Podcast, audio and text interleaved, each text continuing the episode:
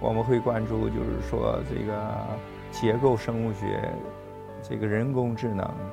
量子计算对于我们这个药物设计啊的应用，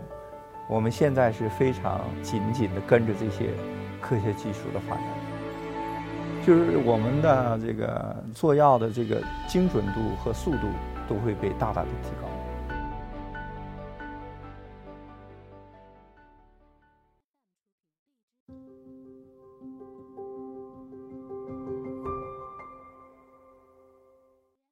大家好啊，我叫刘永军，我是学医的，是呃免疫学家啊。我现在啊在一家法国的跨国的药物集团啊担任全球的研究部的负责人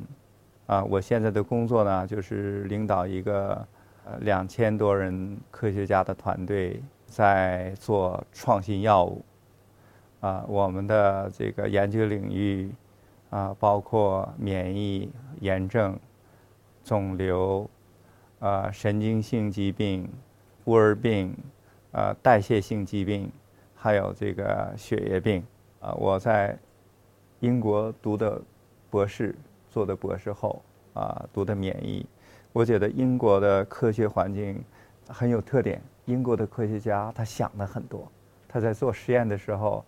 他会在黑板上就画他的想法，画很长时间，他在做一个实验。然后我就去了法国，进入了工业界。啊，工业界好处呢，就是它仪器很这个先进。呃，法国人这个这个做科学很有热情，很有想象力。啊，然后就去了美国，美国就是做的很快。设备充足，人力充足，资金也充足，就做都是大规模的东西。中国呢，就是是一个比较年轻的一个科学环境了。啊，在苏州，啊，我们啊有一个非常好的生物医药创新的一个环境，非常年轻。呃，这一个呃创新园里边有九百多家啊公司，啊很多年轻人。我们的定向呢，也就是这个研究院，我们尽量招年轻人，就是这个科学家做完博士后，我们就想多招这样的人。我们在全球现在就是已经建立了三个研究基地，啊，美国的波士顿，美国做生物制药最集中的一个地方，也非常成熟，有哈佛大学，有麻省理工学院，啊，非常好的大学。呃，在那个生态环境里边，有很多的这种风险投资，啊，美国这个波士顿是一个一个非常重要的一个一个一个基地，然后我们在巴黎有两个基地，啊，在欧洲有两个基地，然后我们在法兰克福也有一个基地，这三个基地里边，我们这个制药的领域不太一样，啊，在美国主要是肿瘤和免疫，啊，还有孤儿病。呃，在法国呢是肿瘤和神经，还有疫苗，啊，在法兰克福呢是糖尿病和代谢性的疾病。我们准准备在中国建一个研研发中心，早期的研究主要是注重在免疫炎症，还有这个肿瘤学。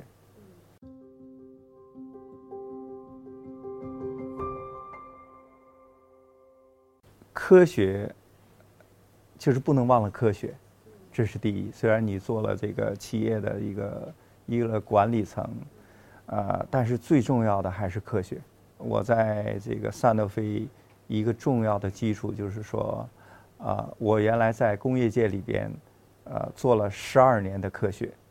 然后到大学教授也做了十二年的科学，就两边有一些这个互补吧。我前十二年在工业界里边是做一个这个板凳上的一个 scientist，是做实验的，yeah，然后到大学里边是当教授带学生，做非常 fundamental 的这个基础科学。现在回到了工业界，要学习如何制药，如何学习制药，如何掌控全世界的这个这个新的这个技术的。这个这个趋向，还有科学的趋向，整个制药里边，啊，最重要的两条腿，一个是科学技术，一个是生物学和基础科学，两个要一起走。管理几千人的团队，啊，做几百个项目，这个是需要这个不断的来这个挑战自己，挑战科学家，就是你任何时候都要想什么是最重要的这个项目，要集中精力攻最重要的项目，你不能把这个精力都呃分散的太太散，任何时候都要。呃，想一想，哪些项目能给病人带来最好的药？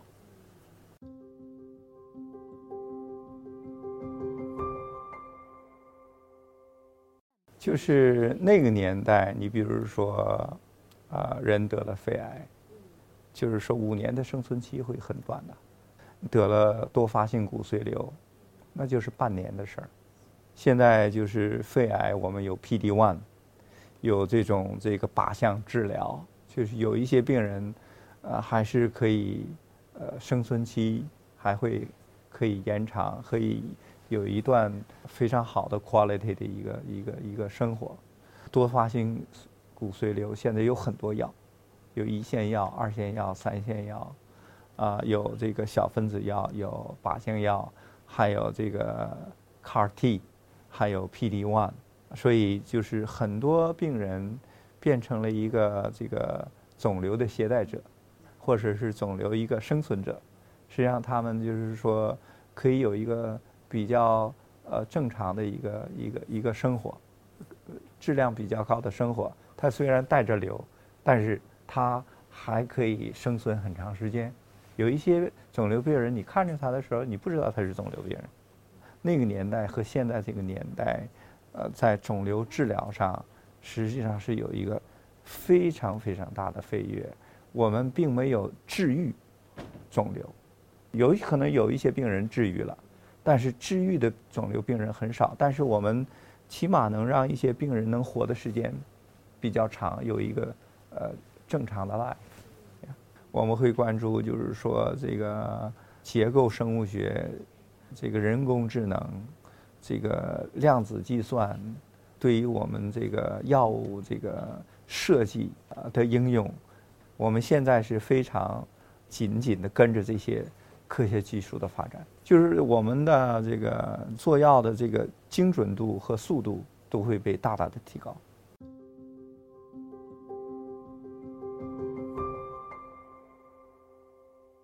呃，你解决问题的方法。解决问题的这个这个思路，这种训练是要跟师傅学的，是跟导师学的，也要看一看这个成功的科学家，他们为什么能成功？他们是怎么问一个问题，怎么解决一个问题，怎么把一个复杂的问题变成一个简单的问题，怎么从很多很多问题当中挑出出一个最重要的问题？啊，这个都是非常非常关键的，所以这个学生要想做一个很好的科学家，要好好学一学心理学啊，学一学哲学呀，学一学美学呀，啊，这些东西呃都应该学一学，因为科学家是需要想象力的。